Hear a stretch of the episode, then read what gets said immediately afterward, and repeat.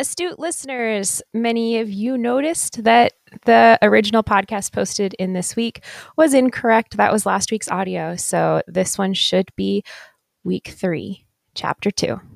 Welcome to week three of the Intro GIS podcast. Uh, I'm Dr. Rebecca Shakespeare, and I'll be reading from the textbook Essentials of Geographic Information Systems by Campbell and Shin.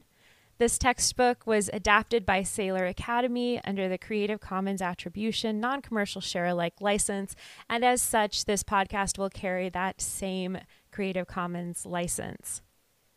This chapter is on map anatomy. So, We'll be talking a lot about maps, but there are, again, a lot of images in the text itself. So, pulling up a link to the textbook on your phone may help you see some of the map types that are discussed within this chapter. Otherwise, use your sense of visualization to think about maps that you might have seen in the past. Enjoy Chapter 2. Chapter 2 Map Anatomy. Maps and mapping are essential components of any and all geographic information systems. For instance, maps constitute both the input and output of a GIS. Hence, a GIS utilizes many concepts and themes from cartography, the formal study of maps and mapping. Therefore, in order for us to become proficient with GIS, we need to learn more about cartography, maps, and mapping. The first part of this chapter defines what a map is and describes a few key map types. Next, cartographic or mapping conventions are discussed with particular emphasis placed upon map scale, coordinate systems, and map projections. This chapter concludes with a discussion of the process of map abstraction as it relates to GIS. This chapter provides the foundations for working with, integrating, and making maps with GIS. Section 2.1 Maps and Map Types. The objective of this section is to define what a map is and to describe reference, thematic, and dynamic maps. Maps are among the most compelling forms of information for several reasons. Maps are artistic, maps are scientific, maps preserve history, maps clarify, Maps reveal the invisible. Maps inform the future. Regardless of the reason, maps capture the imagination of people around the world. As one of the most trusted forms of information, map makers and geographic information system practitioners hold a considerable amount of power and influence. Therefore, understanding and appreciating maps and how maps convey information are important aspects of GIS. The appreciation of maps begins with exploring various map types. So, what exactly is a map?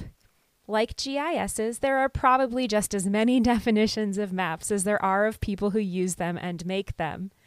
For starters, we can define a map simply as a representation of the world. Such maps can be stored in our brain, like mem- mental maps. They can be printed on paper, or they can appear online. Notwithstanding the actual medium of a map, for example, our fleeting thoughts, paper, or a digital display, maps represent and describe various aspects of the world. For purposes of clarity, the three types of maps here are the reference map, the thematic map, and the dynamic map. Reference maps. The primary purpose of a reference map is to deliver location information to a map user. Geographic features and map elements on a reference map tend to be treated and represented equally. In other words, no single aspect of a reference map takes precedent over any other aspect. Moreover, reference maps generally present geographic reality accurately. Examples of some common types of reference map include topographic maps, such as those created by the United States Geological Survey, and image maps obtained from satellites or aircraft that are available through online mapping services. The accuracy of a given reference map is indeed critical to many users. For instance, local governments need accurate reference maps for land use, zoning, and tax purposes. National governments need accurate reference maps for political, infrastructure, and military purposes. People who depend on navigation devices like Global Positioning System or GPS units also need accurate and up to date reference maps in order to arrive at their desired destinations. Thematic maps. Contrasting the reference map are thematic maps. As the name suggests, thematic maps are concerned with a particular theme or topic of interest. While reference maps emphasize the location of geographic features, thematic maps are more concerned with how things are distributed across space. Such things are often abstract concepts, such as life expectancy around the world, per capita gross domestic product in Europe, or literacy rates across India. One of the strengths of mapping, and in particular of thematic mapping, is that it can make such abstract and invisible concepts visible and comparable on the map. It is important to note that reference and thematic maps are not mutually exclusive. In other words, thematic maps often contain and combine geographical reference information, and conversely, reference maps may contain thematic information. What is more, when used in conjunction, thematic and reference maps often complement each other. For example, public health officials in a city may be interested in providing equal access to emergency rooms to the city's residents. Insight into this and related questions can be obtained through visual comparisons of a reference map that shows the locations of emergency rooms across the city to thematic maps of various segments of the population, like households below poverty, percent elderly, and underrepresented groups. Within the context of a GIS, we can overlay the reference map of emergency rooms directly on top of the population maps to see whether or not access is uniform across neighborhood types. Clearly, there are other factors to consider when looking at emergency room access, for example, access to transport, but through such map overlays, underserved neighborhoods can be identified. When presented in hard copy format, both reference and thematic maps are static or fixed representations of reality. Such permanence on the page suggests that geography and the things that we map are also in many ways fixed or constant. This is far from reality. The integration of GISs with other forms of information technology like the internet and mobile telecommunications is rapidly changing this view of maps and mapping, as well as geography at large. Dynamic maps. The diffusion of GISs and the popularity of online mapping tools and applications speak to this shift in thinking about maps and map use. In this regard, it is worthwhile to discuss the diffusion of dynamic maps. Dynamic maps are simply changeable or interactive representations of the Earth. Dynamic mapping refers more to how maps are used and delivered to a map user today, for example, online or via mobile phone, than to the content of the map itself. Both reference and thematic maps can be dynamic in nature, and such maps are an integral component to any GIS. The key point about dynamic maps is that more and more people, not just GIS professionals, have access to such maps. Unlike a hard copy map that has features and elements users cannot modify or change, Dynamic maps encourage and sometimes require user interaction. Such interactions can include changing the scale or visible area by zooming in or zooming out, selecting which features or layers to include or to remove from a map, for example, roads or imagery, or even starting and stopping a map animation. Just as dynamic maps will continue to evolve and require more user interaction in the future, map users will demand more interactive map features and controls. As this democratization of maps and mapping continues, the geographic awareness and map appreciation of map users will also increase. Therefore, it is of critical importance to understand the nature, form, and content of maps to support the changing needs, demands, and expectations of map users in the future. The key takeaways from this section are the main purpose of a reference map is to show the location of geographic objects of interest. Thematic maps are concerned with showing how one or more geographical aspects are distributed across space. Dynamic maps refer to maps that are changeable and often require user interaction. The democratization of maps and mapping is increasing access, use, and appreciation for all types of maps, as well as driving map innovations. Now that you've learned a little bit about maps and map types, uh, an exercise to think through is to think about what features make a map dynamic or interactive. Are dynamic maps more informative than static maps? Why or why not? You can take, I'll take a couple of seconds of silence here, but you can pause the podcast if you want to think about that. What features make a map dynamic or interactive?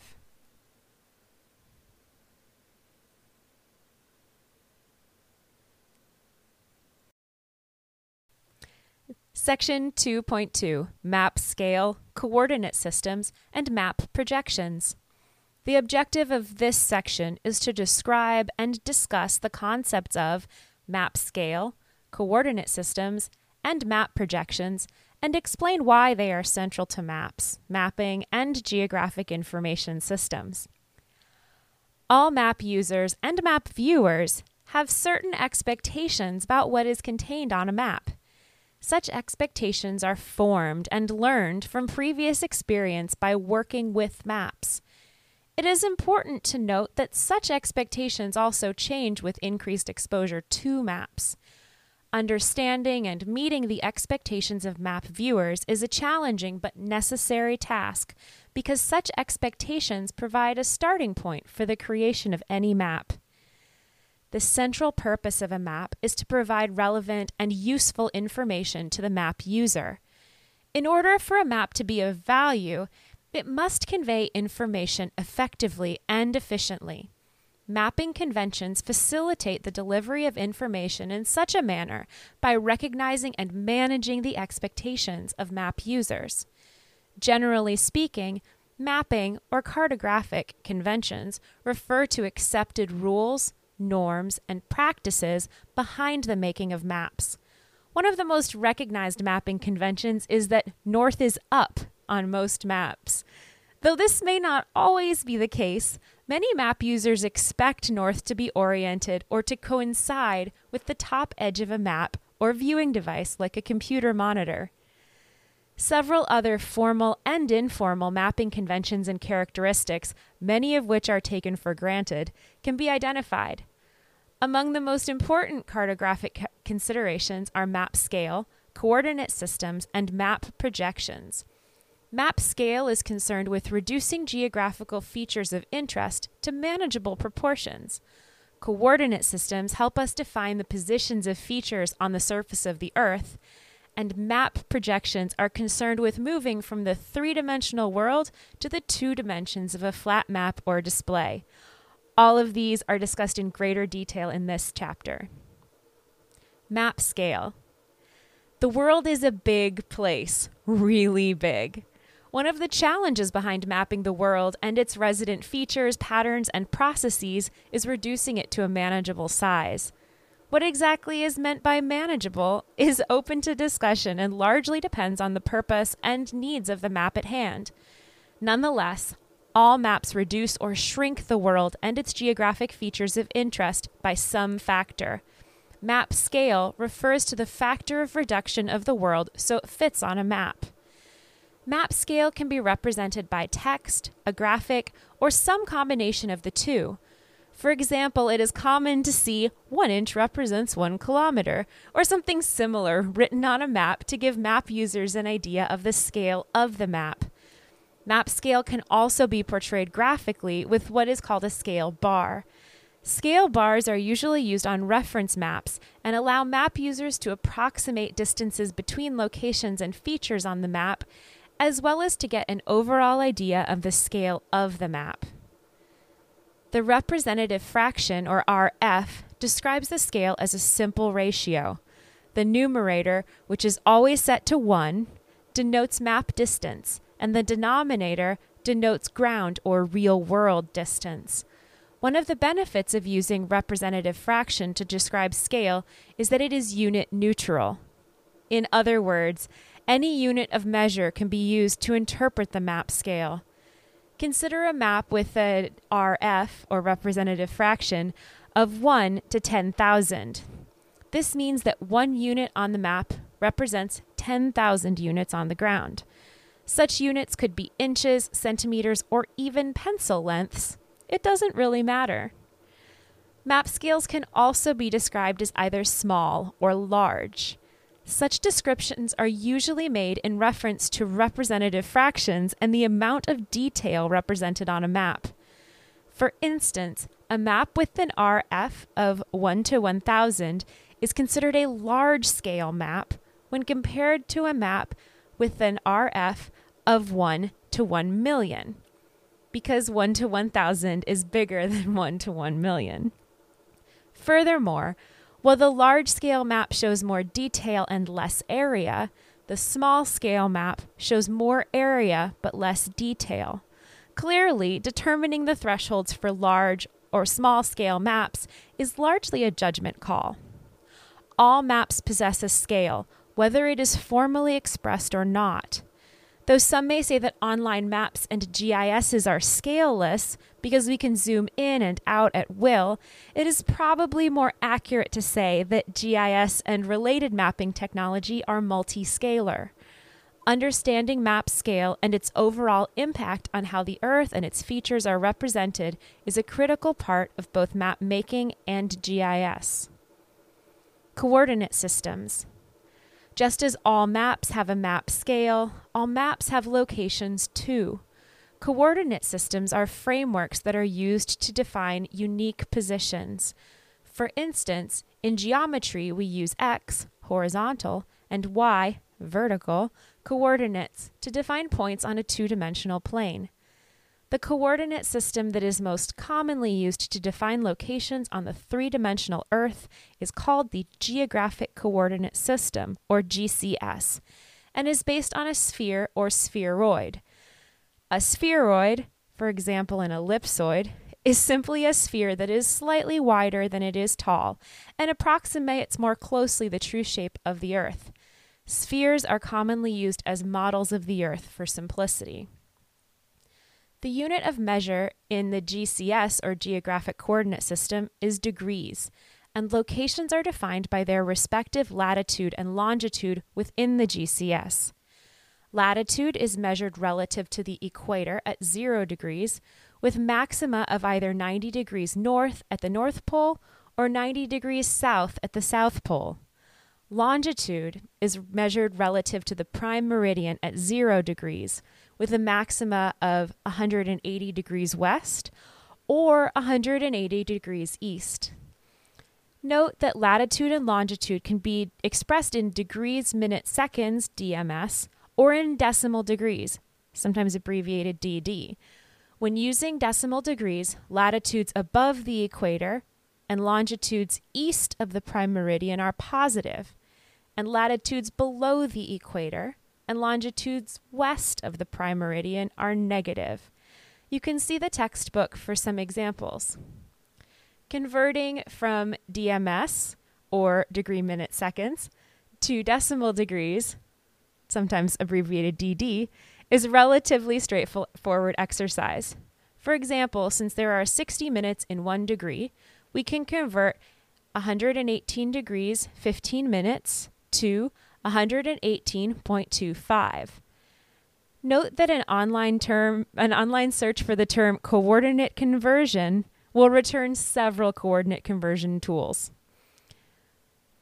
When we want to map things like mountains, rivers, streets, and buildings, we need to define how the lines of latitude and longitude will be oriented and positioned on the sphere.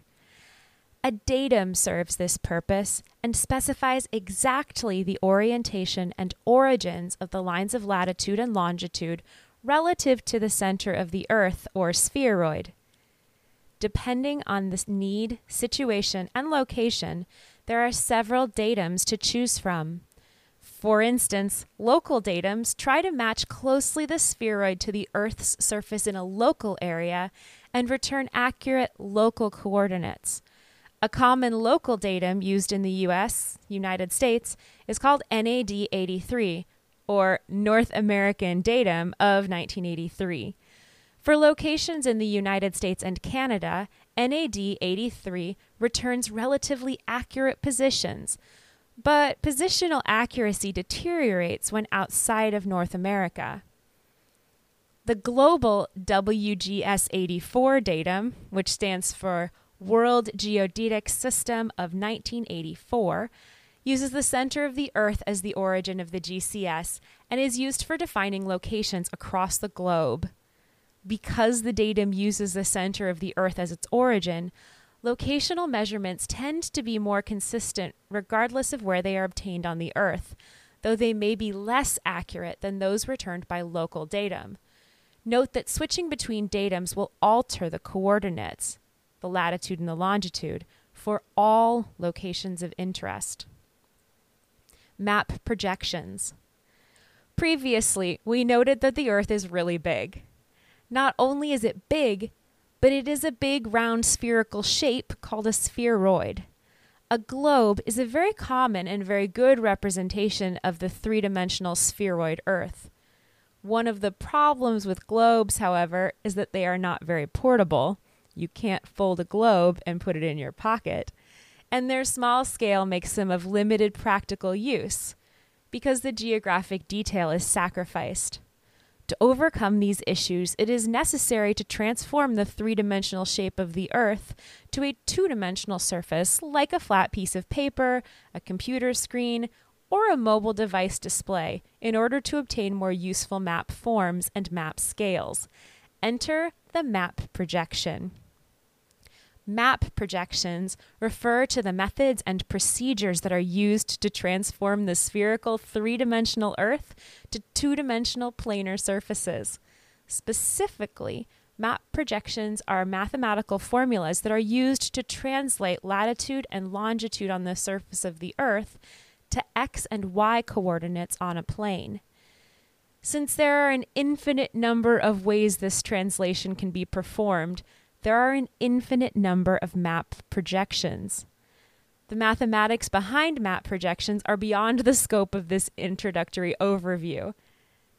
For simplicity, the following discussion focuses on describing types of map projections, the distortions inherent to map projections, and the selection of appropriate map projections. To illustrate the concept of a map projection, imagine that we place a light bulb in the center of a translucent globe. On the globe are outlines of the continents and the lines of latitude and longitude called the graticule. When we turn the light bulb on, the outline of the continents and the graticule will be projected as shadows on the wall, ceiling, or any other nearby surface. That is what is meant by map projection. Within the realm of maps and mapping, there are three surfaces used for map projections. So, surfaces on which we project the shadows of that graticule. These surfaces are the plane, the cylinder, and the cone. Referring again to the previous example of a light bulb in the center of a globe, note that during the projection process, we can situate each surface in any number of ways. For example, a surface can be tangential to the globe along the equator or poles. They can pass through or intersect with the surface, and they can be oriented at any number of angles. In fact, naming conventions for many map projections include the surface as well as its orientation. For example, as the name suggests, planar projections use the plane, cylindrical projections use cylinders, and conic projections use the cone. For cylindrical projections, the normal or standard aspect refers to when the cylinder is tangential to the equator, so the axis of the cylinder is oriented north south. When the axis of the cylinder is perfectly oriented east west, the aspect is called transverse, and all other orientations are referred to as oblique. Regardless the orientation or the surface on which a projection is based, a number of distortions will be introduced that will influence the choice of map projection.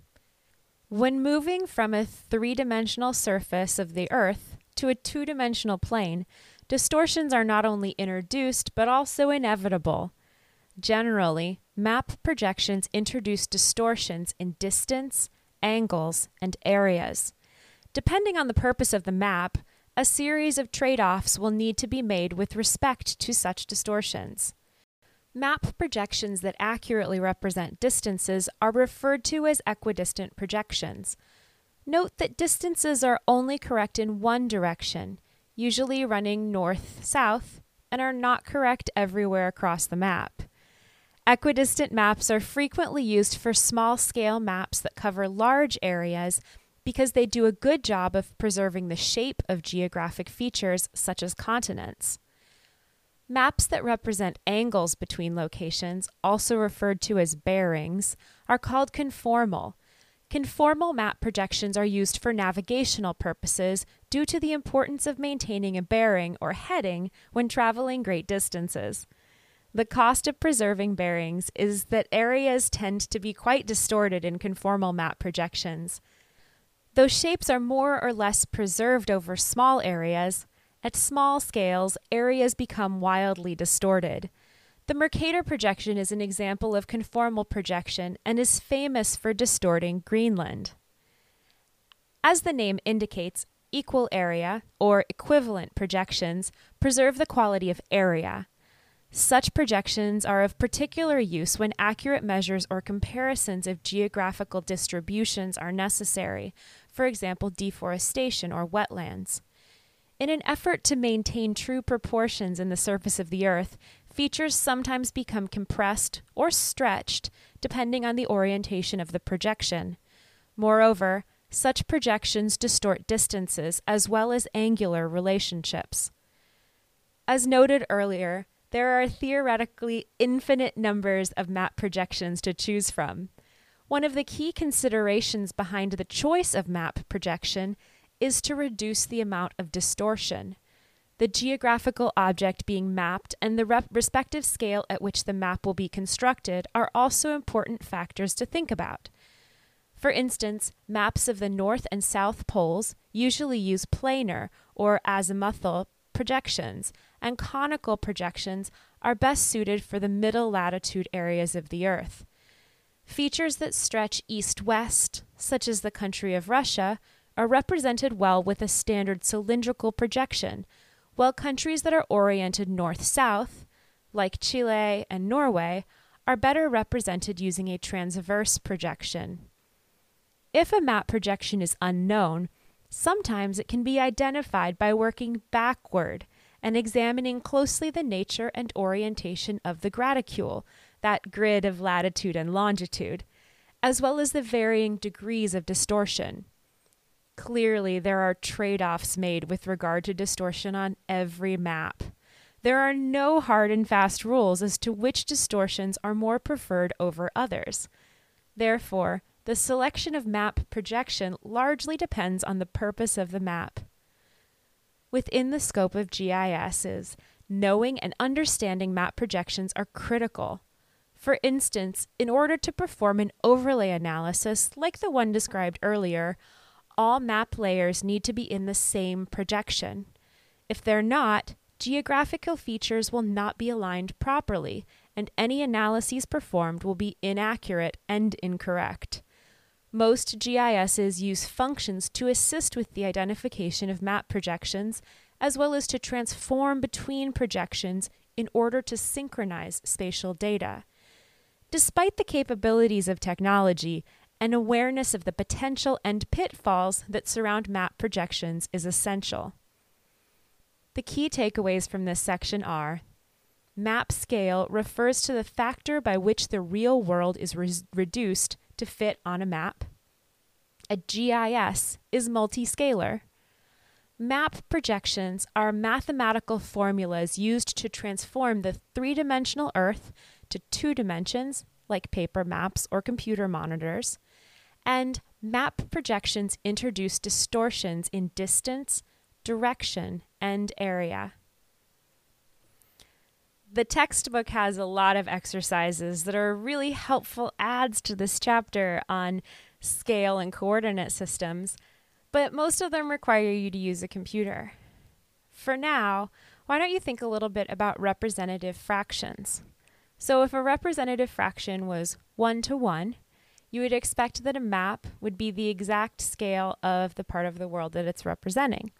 Um, that's kind of actually hard to do.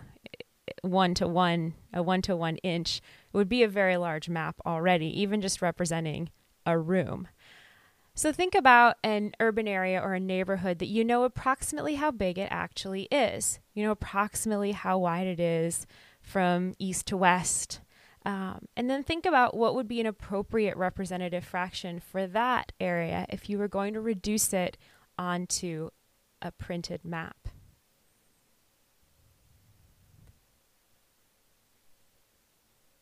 Now that you've had a minute to think about the representative fraction, imagine how the representative fraction is 1 to the scale outside of the map, but that requires that the map stay the same size all the time.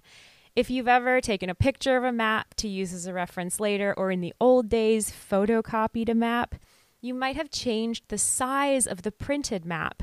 And so that ratio is no longer as representative or helpful as it originally was. One of the reasons why we use scale bars is because when duplicated, a scale bar represents the same amount of space no matter how large you blow up a map or how small that image is on your screen. Section 2.3 Map Abstraction. The objective of this section is to highlight the decision making process behind maps and to underscore the need to be explicit and consistent when mapping and using geographic information systems. As previously discussed, maps are a representation of the Earth. Central to this representation is the reduction of the Earth and its features of interest to a manageable size, map scale, and its transformation into a useful two dimensional form, map projection. The choice of both map scale and, to a lesser extent, map projection will influence the content and shape of the map. In addition to the seemingly objective decisions made behind the choices of map scale and map projection, are those concerning what to include and what to omit from the map. The purpose of a map will certainly guide some of these decisions, but other choices may be based on factors such as space limitations, map complexity, and desired accuracy. Furthermore, decisions about how to classify, simplify, or exaggerate features and how to symbolize objects of interest simultaneously fall under the realms of art and science. The process of moving from the real world to the world of maps is referred to as map abstraction. This process not only involves making choices about how to represent features, but also, more important with regard to geographic information systems, requires us to be explicit, consistent, and precise in terms of defining and describing geographical features of interest.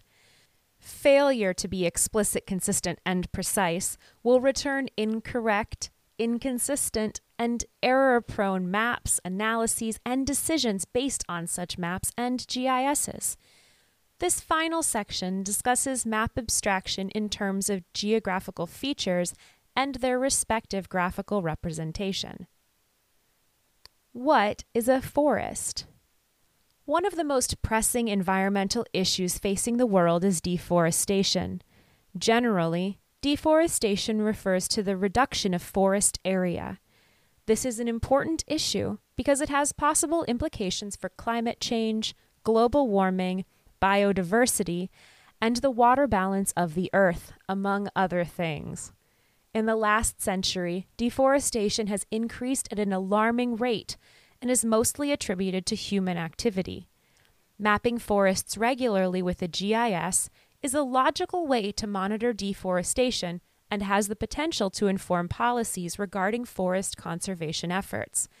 Easy enough, so let's get started. So, what exactly is a forest? How do we know where a forest begins and where it ends? How can naturally caused forest fires be differentiated from those started by humans? Can a forest exist in a swamp or wetland? For that matter, what is the difference between a swamp and a wetland? Such questions are not trivial in the context of mapping and GIS. In fact, consistent and precise definitions of features like forests or swamps increase the reliability and efficiency of maps, mapping, and analyses with GIS. Within the realm of maps, cartography, and GIS, the world is made up of various features or entities. Such entities include, but are not restricted to, fire hydrants, caves, roads, rivers, lakes, hills, valleys, oceans, and the occasional barn. Moreover, such features have a form, and more precisely, a geometric form. For instance, fire hydrants and geysers are considered point like features. Rivers and streams are linear features, and lakes, countries, and forests are areal features. Features can also be characterized as discrete or continuous. Discrete features are well defined and are easy to locate, measure, and count, and their edges or boundaries are readily defined. Examples of discrete features in a city include buildings, roads, traffic signals, and parks. Continuous features, on the other hand, are less well defined and exist across space. The most commonly cited examples of continuous features are temperature and elevation. Changes in both temperature and elevation tend to be gradual over relatively large areas. Geographical features also have several characteristics, traits, or attributes that may not be of interest. For instance, to continue the deforestation example, determining whether a forest is a rainforest or whether a forest is in a protected park may be very important. More general attributes may include measurements such as tree density per acre, average canopy height in meters, or proportions like percent palm trees or invasive species per hectare in the forest. Notwithstanding the purpose of the map or GIS project at hand, it is critical that definitions of features are clear and remain consistent. Similarly, it is important that the attributes of features are also consistently defined, measured, and reported in order to generate accurate and effective maps in an efficient manner. Defining features and attributes of interest is often an iterative process of trial and error. Being able to associate a feature with a particular geometric form and to determine the feature type are central to map abstraction, facilitate mapping, and the application of GISs. Map content and generalization. The shape and content of maps may vary according to purpose, need, and resources, among other factors. What is common to most maps, and in particular to those within a GIS, is that they are graphical representations of reality. Put another way, various graphical symbols are used to represent geographical features or entities. Annotation or text is also commonly used on maps and facilitates map interpretation. Learning about map content and map generalization is important because they serve as the building blocks for spatial data that are used within a GIS. Building upon the previous discussion about the geometric form of geographic features, maps typically rely on three geometric objects the point, the line, and the polygon or area. A point is defined by x and y coordinates, a line is defined by two points, and a polygon is defined by a minimum of three points. The important thing to note is that the definition of a point is analogous to a location that is defined by longitude and latitude. Furthermore, since lines and polygons are made up of points, location information, like x and y or latitude and longitude coordinates, is intrinsic to points, lines, and polygons. Both simple and complex maps can be made using these three relatively simple geog- geometric objects. Additionally, by changing the graphical characteristics of each object an infinite number of mapping possibilities emerge. Such changes can be made to the respective size, shape, color, and patterns of points, lines, and polygons. For instance, different sized points can be used to reflect variations in population size. Line color or line size, like thickness, can be used to denote volume or the amount of interaction between locations, and different colors and shapes can be used to reflect different values of interest. Complementing the graphical elements described previously is annotation or text. Annotation is used to identify particular geographic features, such as cities, states, bodies of water, or other points of interest. Like the graphical elements, text can be varied according to size, orientation, or color. There are also numerous text fonts and styles that are incorporated into maps. For example, bodies of water are often labeled in italics. Another map element that deserves to be mentioned and that combines both graphics and text is the map legend or map key. A map legend provides users information about how the geographic information is represented graphically. Legends usually consist of a title that describes the map, as well as the various symbols, colors, and patterns that are used on the map. Such information is often vital to the proper interpretation of the map.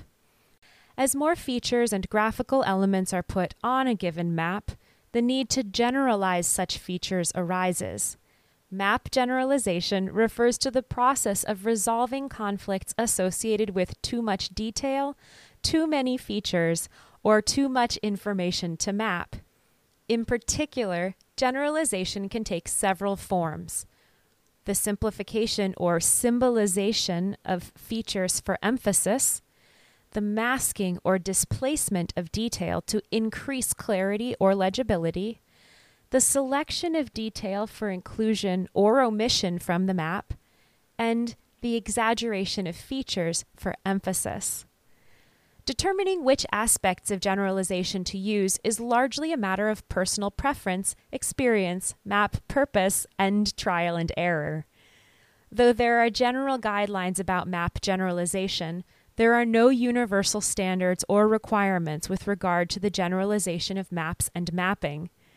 It is at this point that cartographic and artistic license, prejudices and biases, and creativity and design sense or lack thereof, emerge to shape the map.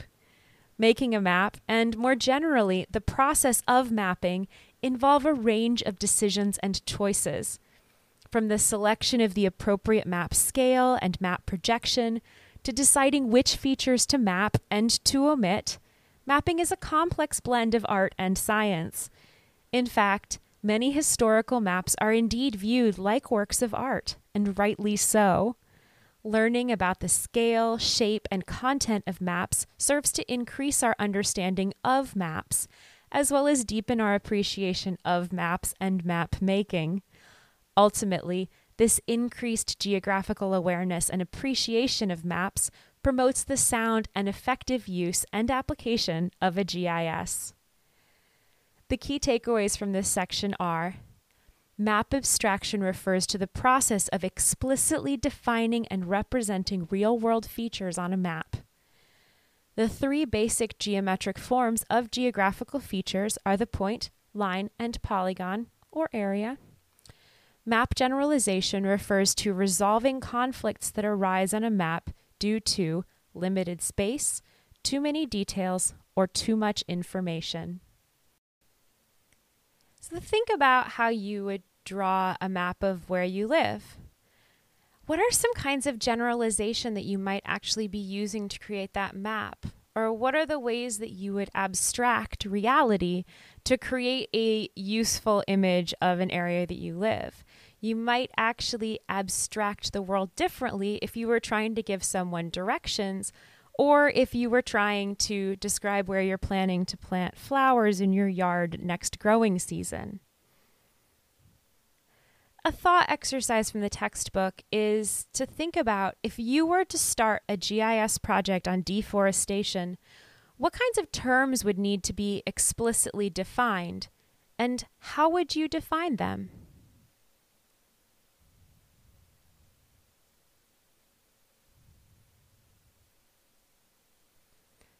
That wraps up Chapter 2, Map Anatomy, from Campbell Shin's Essentials of Geographic Information Systems.